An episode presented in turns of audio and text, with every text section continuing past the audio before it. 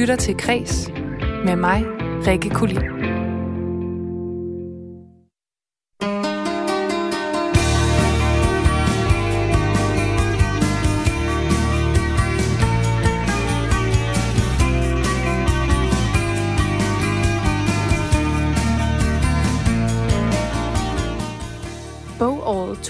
2020. 60 film på en øde ø og en fødselsdag og et helt særligt jubilæum. Det er de nyheder, mine gæster i ugens fredagspanel de har med i dag. For hver fredag så inviterer jeg tre kulturpersonligheder med her i kreds for at tale om, hvordan deres uge har været, hvilke kulturelle nyheder, som har fyldt for dem i løbet af ugen, og så skal vi høre en masse god fredagsmusik. Og det er jo nok ikke gået nogens næse forbi, at corona jo vender lidt op og ned på øh, alting lige for tiden. Så normalt så har jeg jo mine gæster med i studiet, men øh, vi holder selvfølgelig god afstand, så derfor så ringer jeg simpelthen op til mine gæster en af gangen øh, i løbet af dagens program. Og det er jo også sådan, at vi normalt vi, øh, vi drikker en øl her i studiet og holder sådan lidt fredagsbar, og nu står jeg jo alene herinde, så jeg vil simpelthen være så øh, fræk og gøre sådan her og så vil jeg stå for det selv og sige skål til dig, der lytter med derude. Og hvis du sidder derhjemme, så har du i hvert fald min tilladelse til også at øh, drikke en øl eller en sodavand, eller hvad du nu har lyst til. Lige om lidt, så skal du hilse på den øh, første deltager i øh, vores fredagspanel i dag. Det er øh, kunstnerisk leder af Nikolaj Kunsthal, Helene Nygaard Bay, som er med lige om lidt. Og senere så skal du møde filmkritiker, journalist og radiovært Ida Rod. Og til sidst så har jeg også forfatter og journalist Puk Kvartrup med i mit panel. Men traditionen tro, så starter fredagspanelet altså med, at jeg spiller et øh, nummer til at, ligesom at sætte stemningen. Og i dag, der har en øh, helt særlig mand fødselsdag, eller det ville han have haft, hvis han havde været i live. Det er nemlig David Bowie, som ville øh, være blevet 74 år i dag. Og fra hans øh, side af, fra hans mund, der skal du få et af hans bedste numre. Der er jo simpelthen tusind at vælge imellem. Men det er en klassiker. Du får øh, en udgave af Heroes, som også er halvt tysk, og den stammer fra øh, filmen Vi er kinder fra Bahnhof Zoo. Christiane F. på dansk til dem, der kan huske den. Rigtig hjertelig velkommen til Kreds her på Radio 4. Her får du altså David Bowie med Heroes-helten.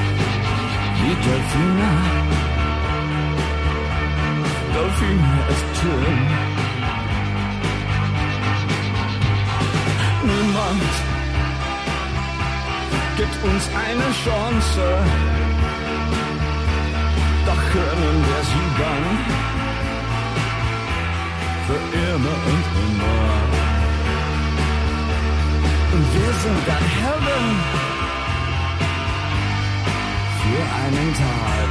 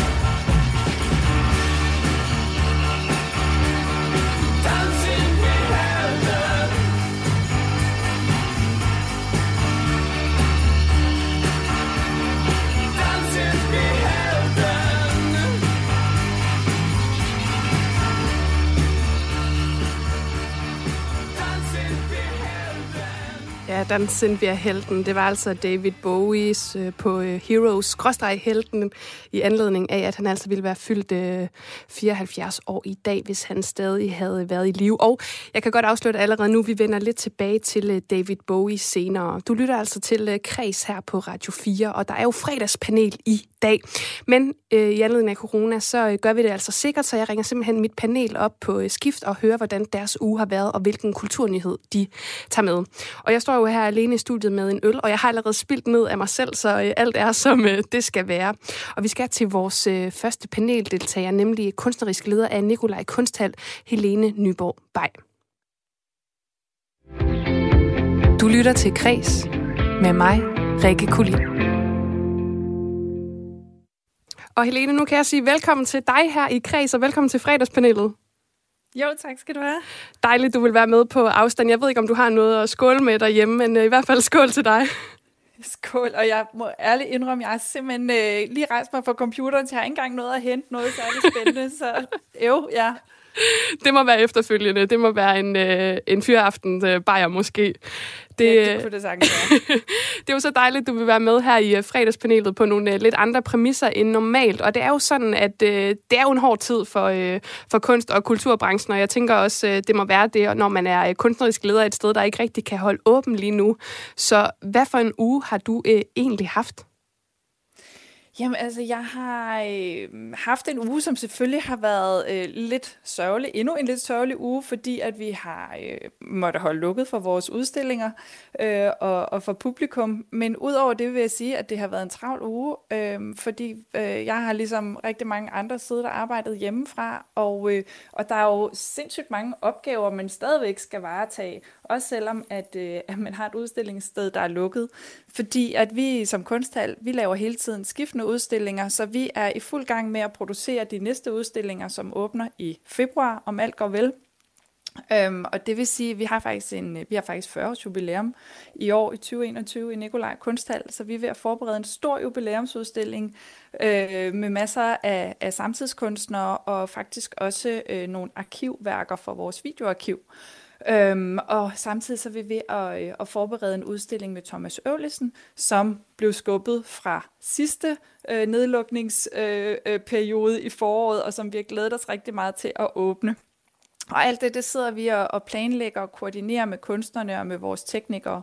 Samtidig så har vi øh, nogle udstillinger, som lukker her den 24. januar, Øh, og vi venter jo selvfølgelig stadigvæk på, om vi må få lov til at holde dem åbne den sidste uge. Det håber vi meget, øh, men, øh, men håbet svinder lidt øh, dag for dag, vil jeg også sige, i og med, at, at vi nu altså er meget nedlukket øh, i hele samfundet.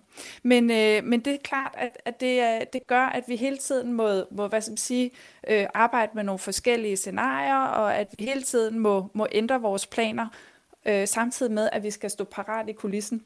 Så rigtig meget arbejde går simpelthen med at koordinere det her. Hvad gør vi, hvis vi må åbne igen efter den 17. Øh, hvad gør vi i forhold til vores nedtagningsprocesser, vores opsætningsprocesser?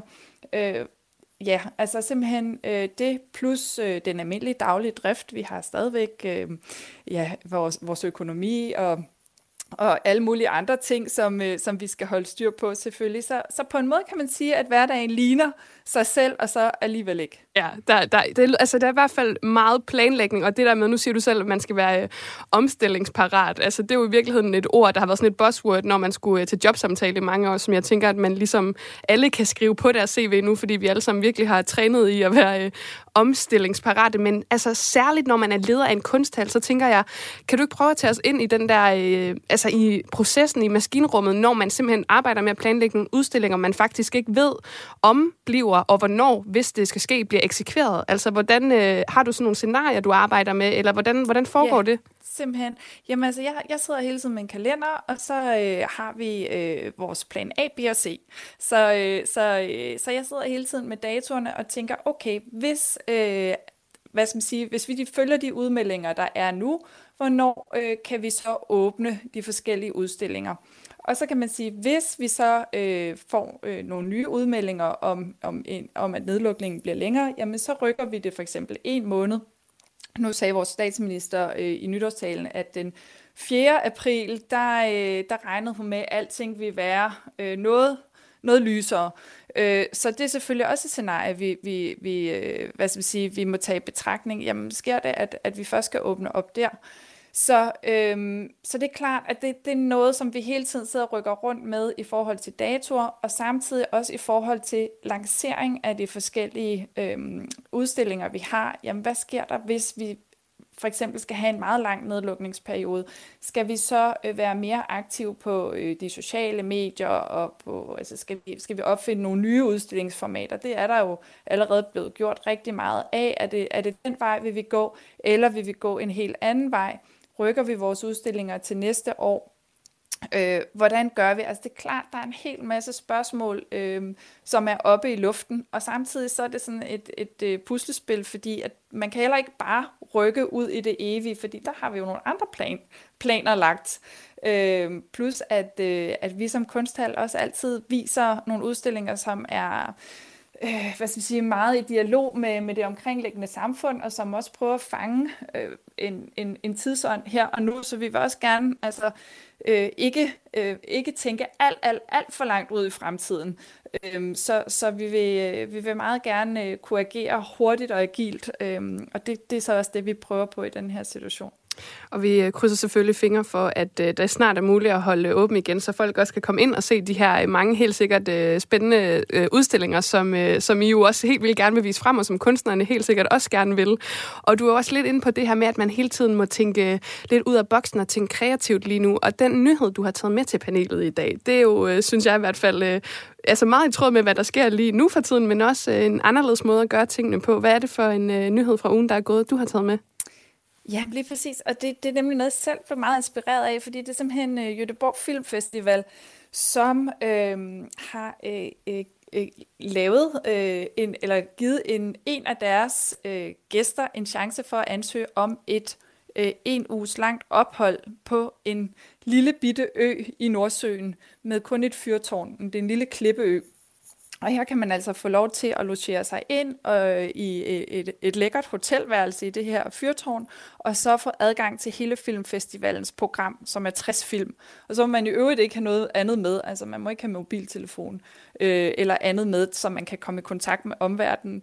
Og, øh, og det synes jeg jo er en super spændende måde, sådan også at... Øh, at bruge den her nedlukningsperiode på, hvor vi alle sammen alligevel er i isolation. Så det her med at tænke, jamen, øh, hvad, hvad sker der egentlig også sådan psykologisk, når vi isolerer os? Og den måde, som, som, som Göteborg Filmfestival bruger det her på, øh, som selvfølgelig som er et, et PR, øh, initiativ også, men det gør også, at den her person skal nemlig have et, øh, et kamera med og lave sådan en, en blog derovre fra, så vi som øvrige gæster øh, også kan se, hvordan det så er, eller har været at være på den her øde ø.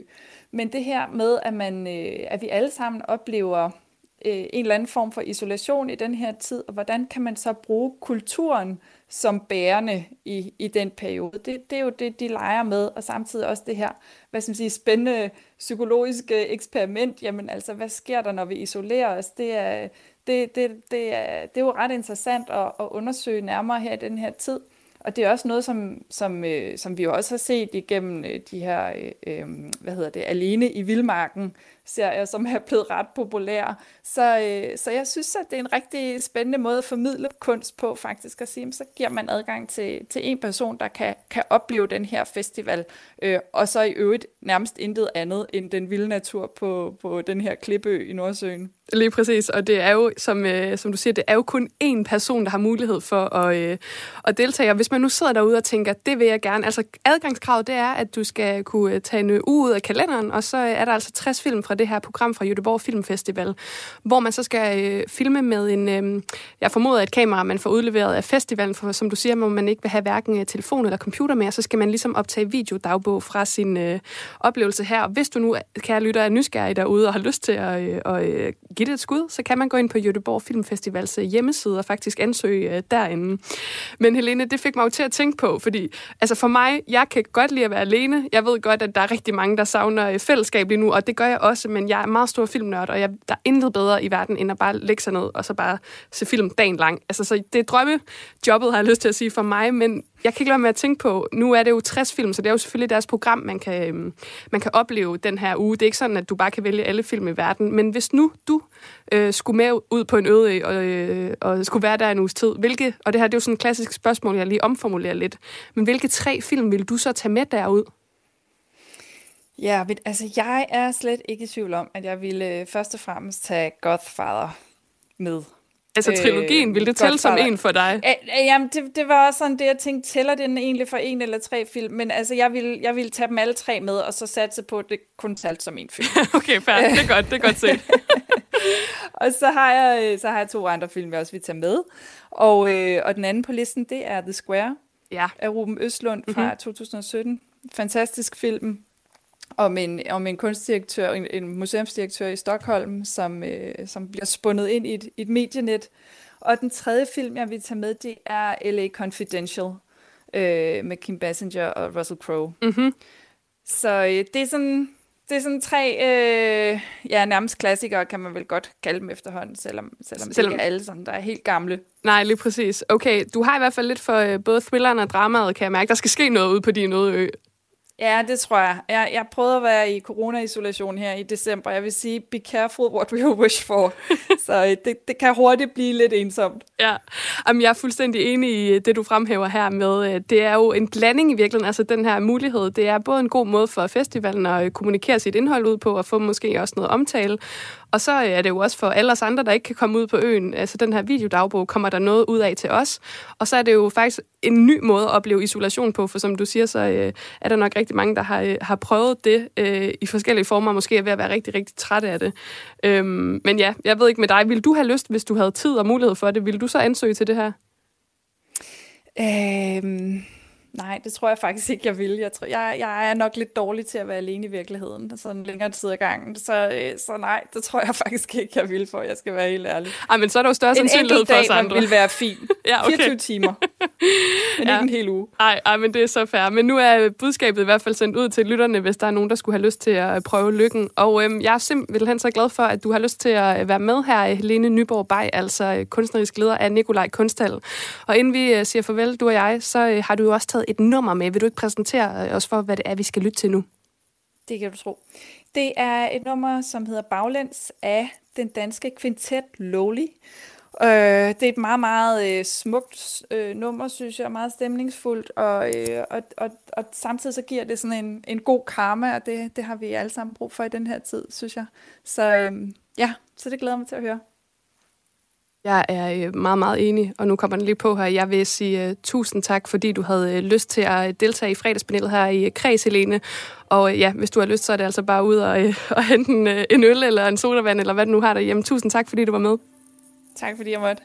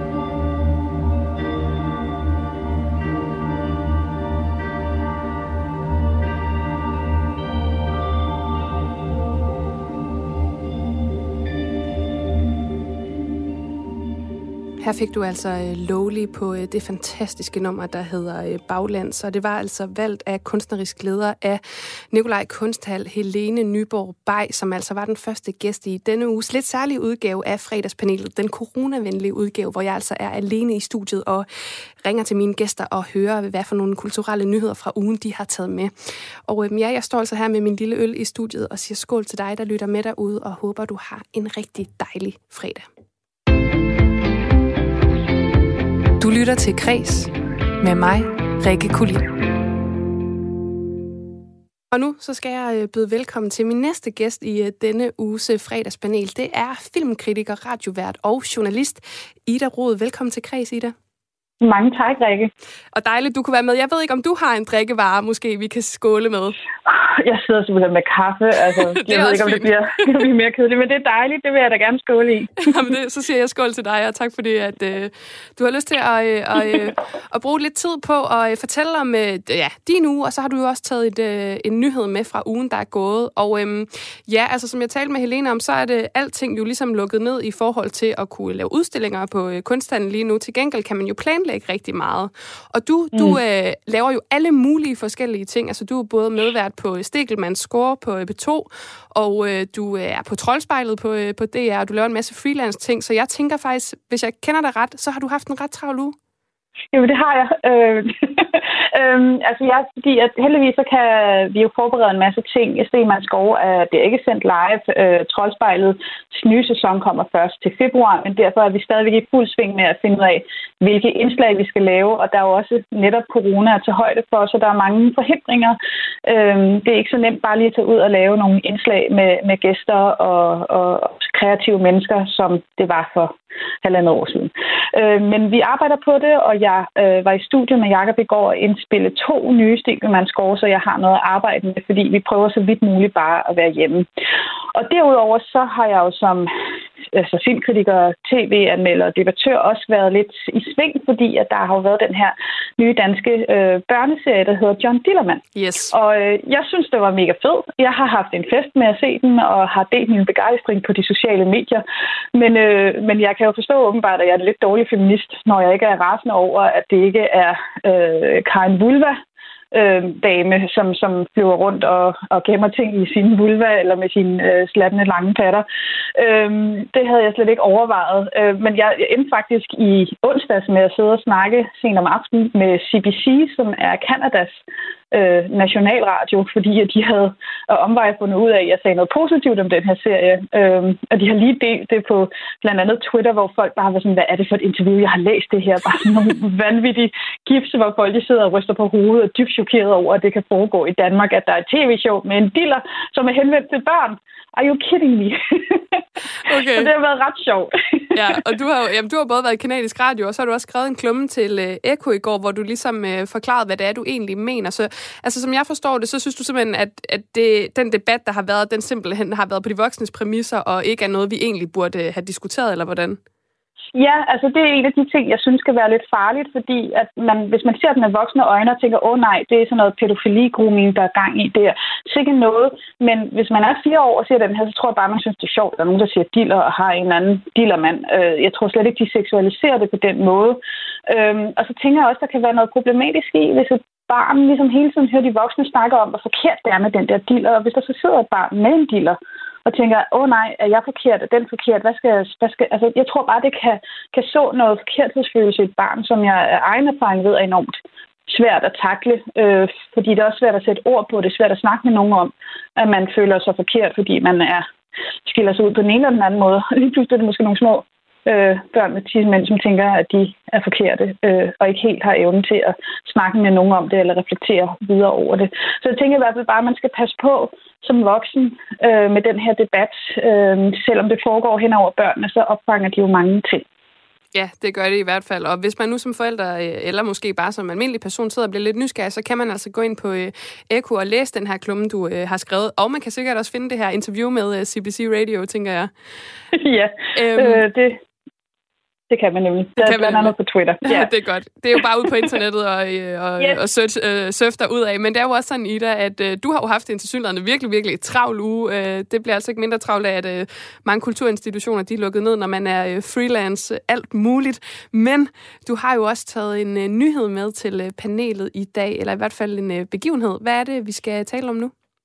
Jamen, vores, vores kære, kære David Bowie, som øh, i, i år morgen er det fem år siden han døde, øh, og jeg savner ham stadigvæk. Øh, men faktisk så er det jo faktisk også i dag, at han ville have haft fødselsdag og ville være blevet 74 år gammel. Og det i sig selv er jo altså, en stor grund til at, at hylde og fejre ham og spille noget af hans musik og se nogle af de film, han har været med i og, og gøre en lille, lille sådan en festlighed ud af det.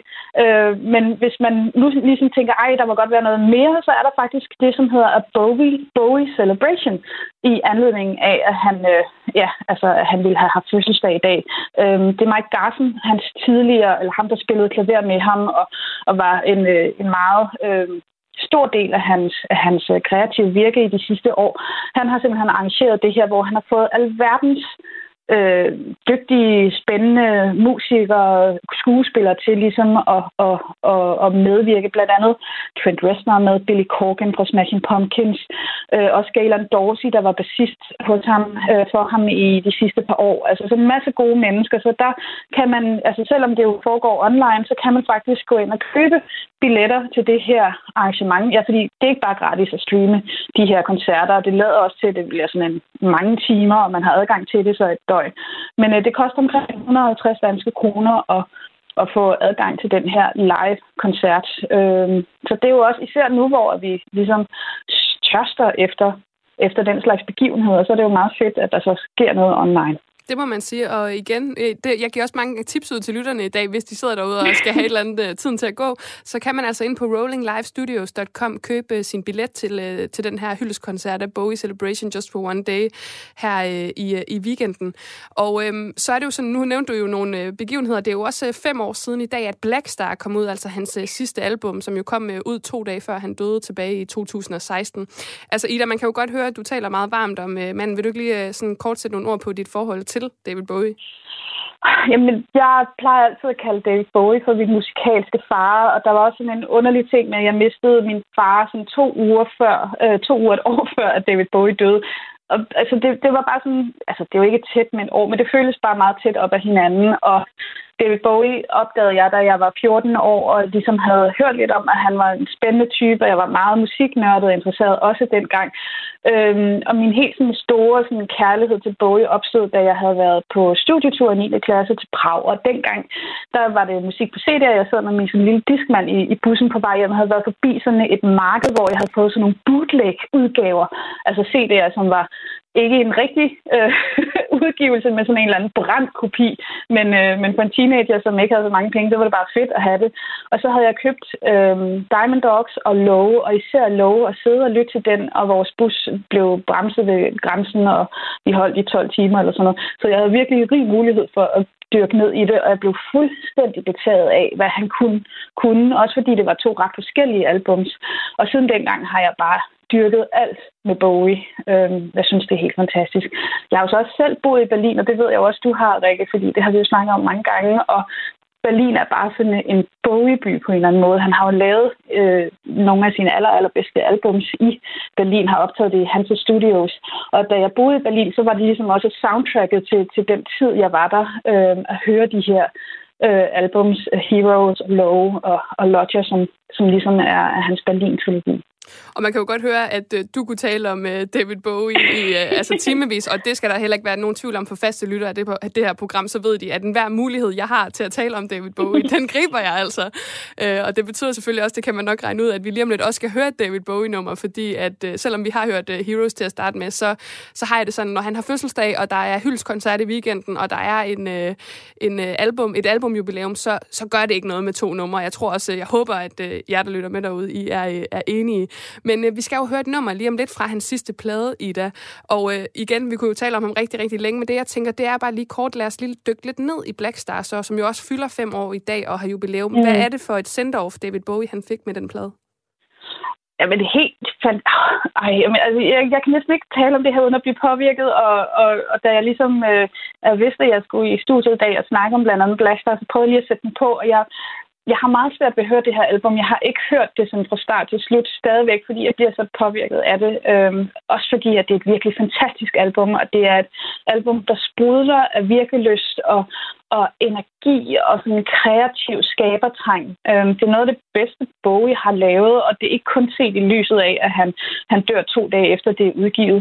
Øhm, det er bare sådan virkelig sådan en fed magiterning af alt det, han ligesom står for, og det nummer, vi også skal høre, har blandt andet sådan en parafrase, altså en slags reference til øh, et nummer fra Low, øh, fordi der bliver spillet sådan en harmonika-melodi, øh, som også bliver brugt på nummeret A New Career in a New Town. Så der er bare sådan virkelig mange fede sådan, tilbageskuende ting på hans karriere, uden at det bliver, bliver et sammenkog af, hvad tidligere har lavet, men også netop hylder meget den alder, han har, den erfaring, han har.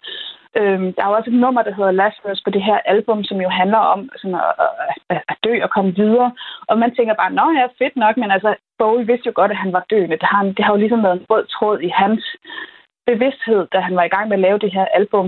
Øhm, han vidste nok ikke, at han ville dø så hurtigt efter, øhm, men, men det er helt klart noget, han har arbejdet med, den der dødelighed på det her album, som, som alligevel altså nærmest måske er endnu stærkere af den årsag, fordi det er ikke, det er ikke angst, der fylder på det her album. Det er simpelthen en form for taknemmelighed og en form for udødelighed. Og vi slutter jo simpelthen øh, den her lille Bowie-session, som var meget intens og meget dejlig. Ida Rod, altså filmkritiker, radiovært og journalist med det sidste nummer på pladen. Vil du ikke øh, præsentere, hvad det er, vi skal lytte til nu? Vi skal høre nummeret, der hedder I Can't Give Everything Away, øh, som er lidt mere øh, ikke så roligt, men i hvert fald lidt mere efter ting, som det nogle af de andre numre. Det er altså, jeg synes jo, den er kort, det er den jo ikke, den var fem og et halvt minut, men bare sådan en intens lille perle af, af musik, som, som, som er sådan lidt tryllende samtidig med I Can't Give Everything Away, øh, bliver der gentaget utrolig mange gange. Øh, og det er jo nok også sådan en bog, når man tænker på, hvor meget han har givet af sig selv, og så samtidig lavet de her underlige personager. Og som det er måske det mest ærlige album, han så ligesom slutter sin sin, sin karriere med, slutter sit liv med, nemlig Black Star, hvor han, han faktisk giver sig utrolig meget af sig selv, hvor der ikke er nogen personer på den måde, øh, eller hvor grænserne i hvert fald er ophævet. Jamen, det var simpelthen ordene her. Det er det sidste nummer, der altså kom fra øh, David Bowie, mens han var i live. Ida Rod, tusind tak, fordi du var med. Jamen selv tak.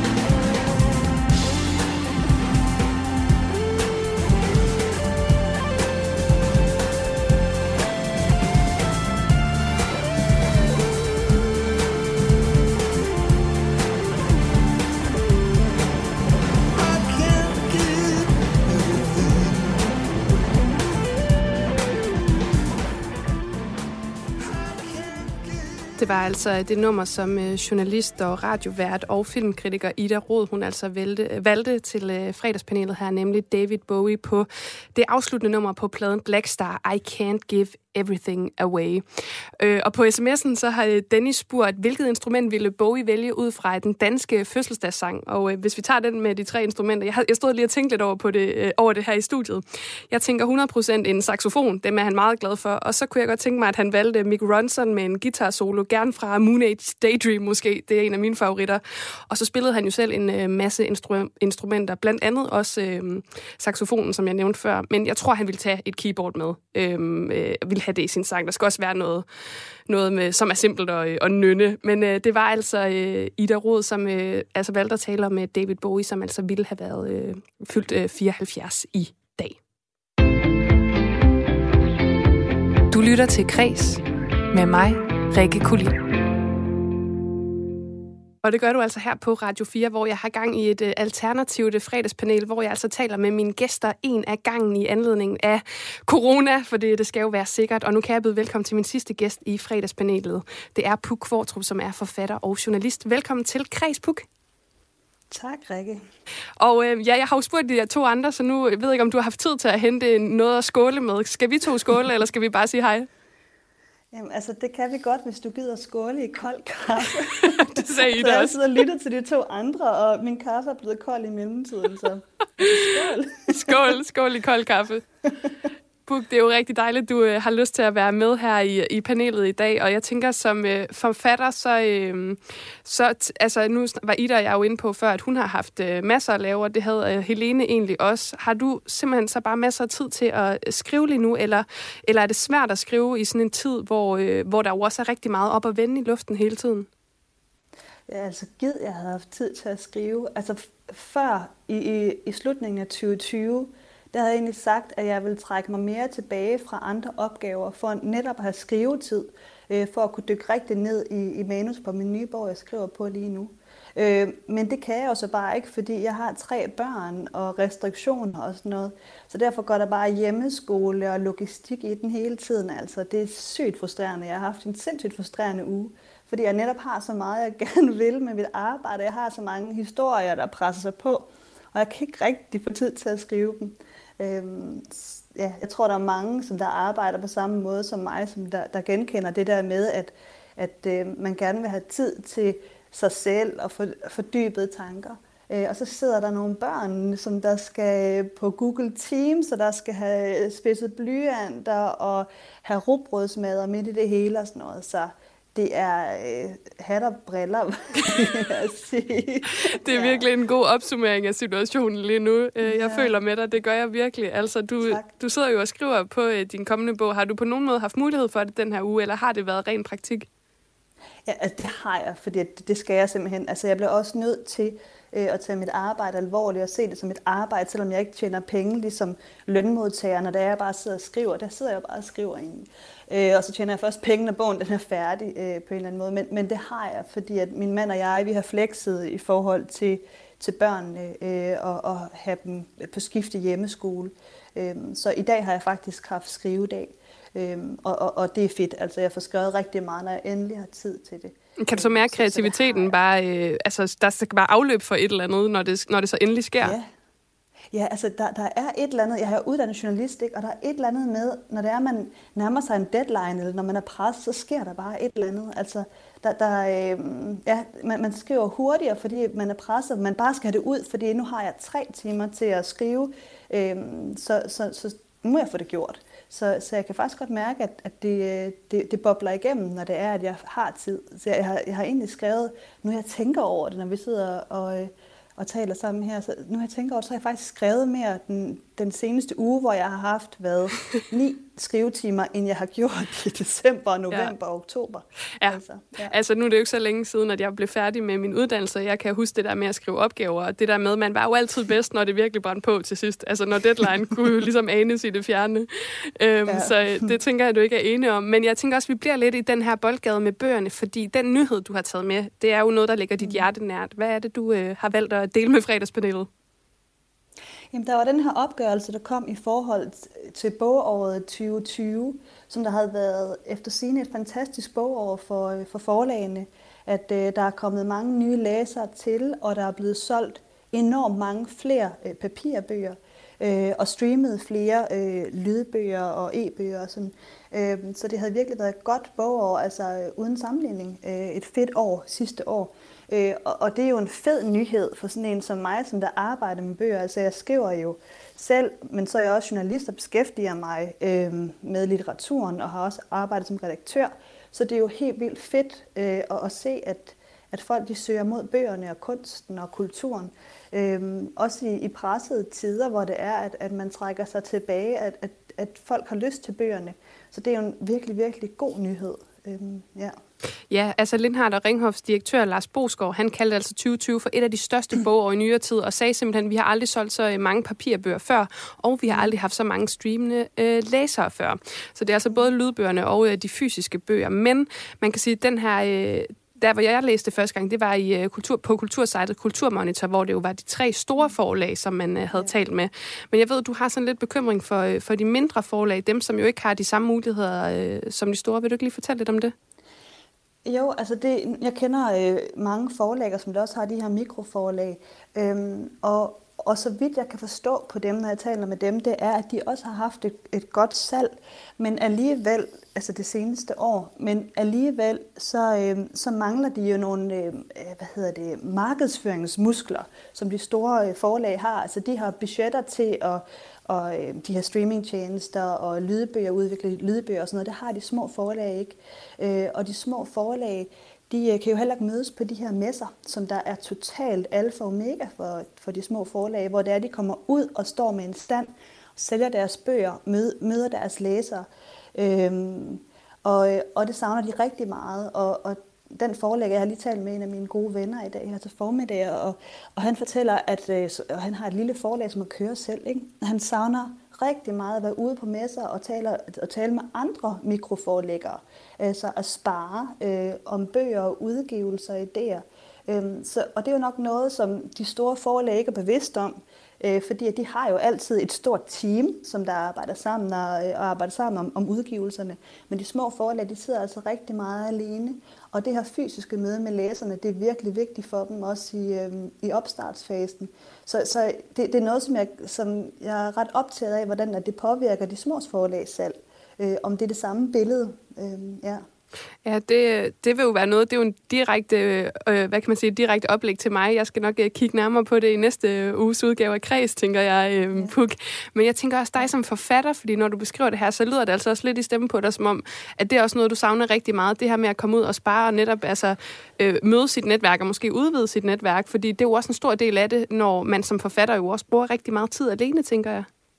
Ja, altså fordi at alenetid, det er helt vildt vigtigt. Altså man- man skal bruge tid øh, for at, at sidde med sine tanker øh, og, og skrive, og skrive dårligt for at kunne skrive godt. Ikke?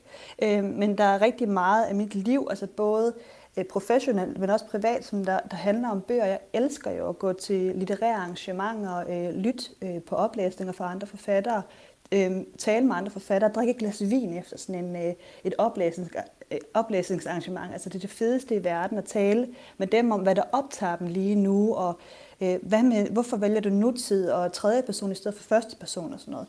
Det elsker jeg, øh, og det har jeg også brug for for at udvikle mig som forfatter.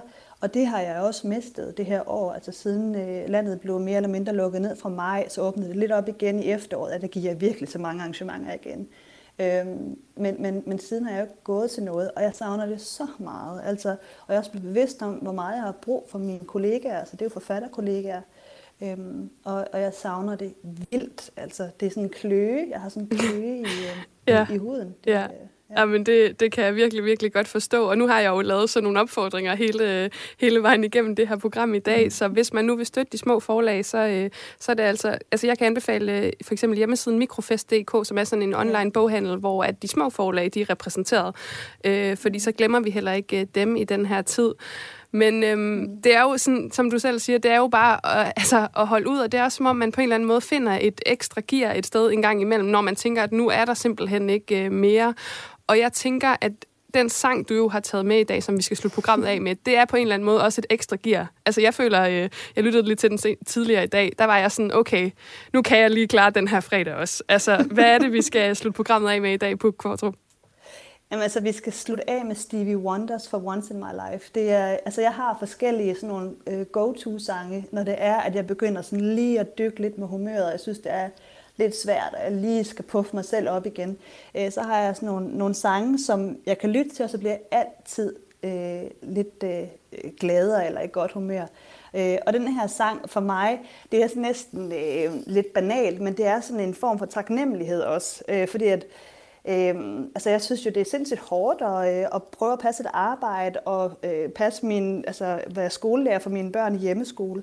Og nu prøver jeg sådan lige at vente med den her sang til noget lidt positivt. Øhm, en taknemmelighed for, at jeg faktisk har nogen, som der har brug for min hjælp, og jeg har nogen, der venter på mig derhjemme. Øhm, en taknemmelighed øh, for, at, øh, at der er brug for mig. øhm, så, så, og så er det også bare en, en sang, hvor der er god energi i til sådan en fredag eftermiddag. Altså lad være med at kigge ud af det grå vindue. Bare lyt, luk øjnene og lys, den her sang, den er virkelig dejlig. Ja. Ah, men det er en perfekt måde at slutte det her fredagspanel ud øh, af med. Jeg vil sige uh, tusind tak, fordi du var med, øh, journalist og forfatter på Kvartrup. Og her får du og kære lytter, altså Stevie Wonder på For Once in My Life.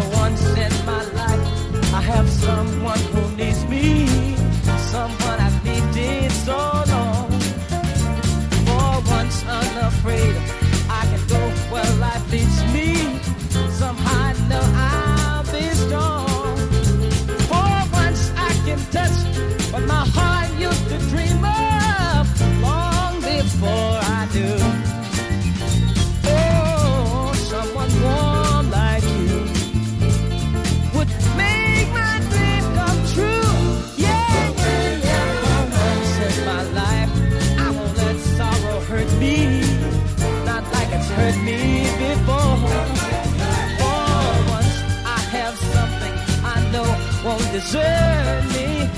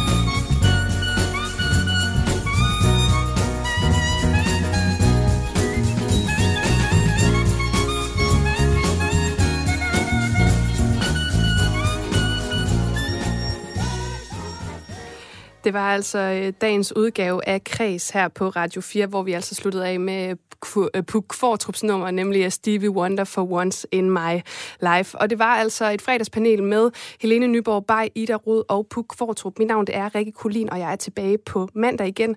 Lige om lidt er der firtoget, men først er der nyheder.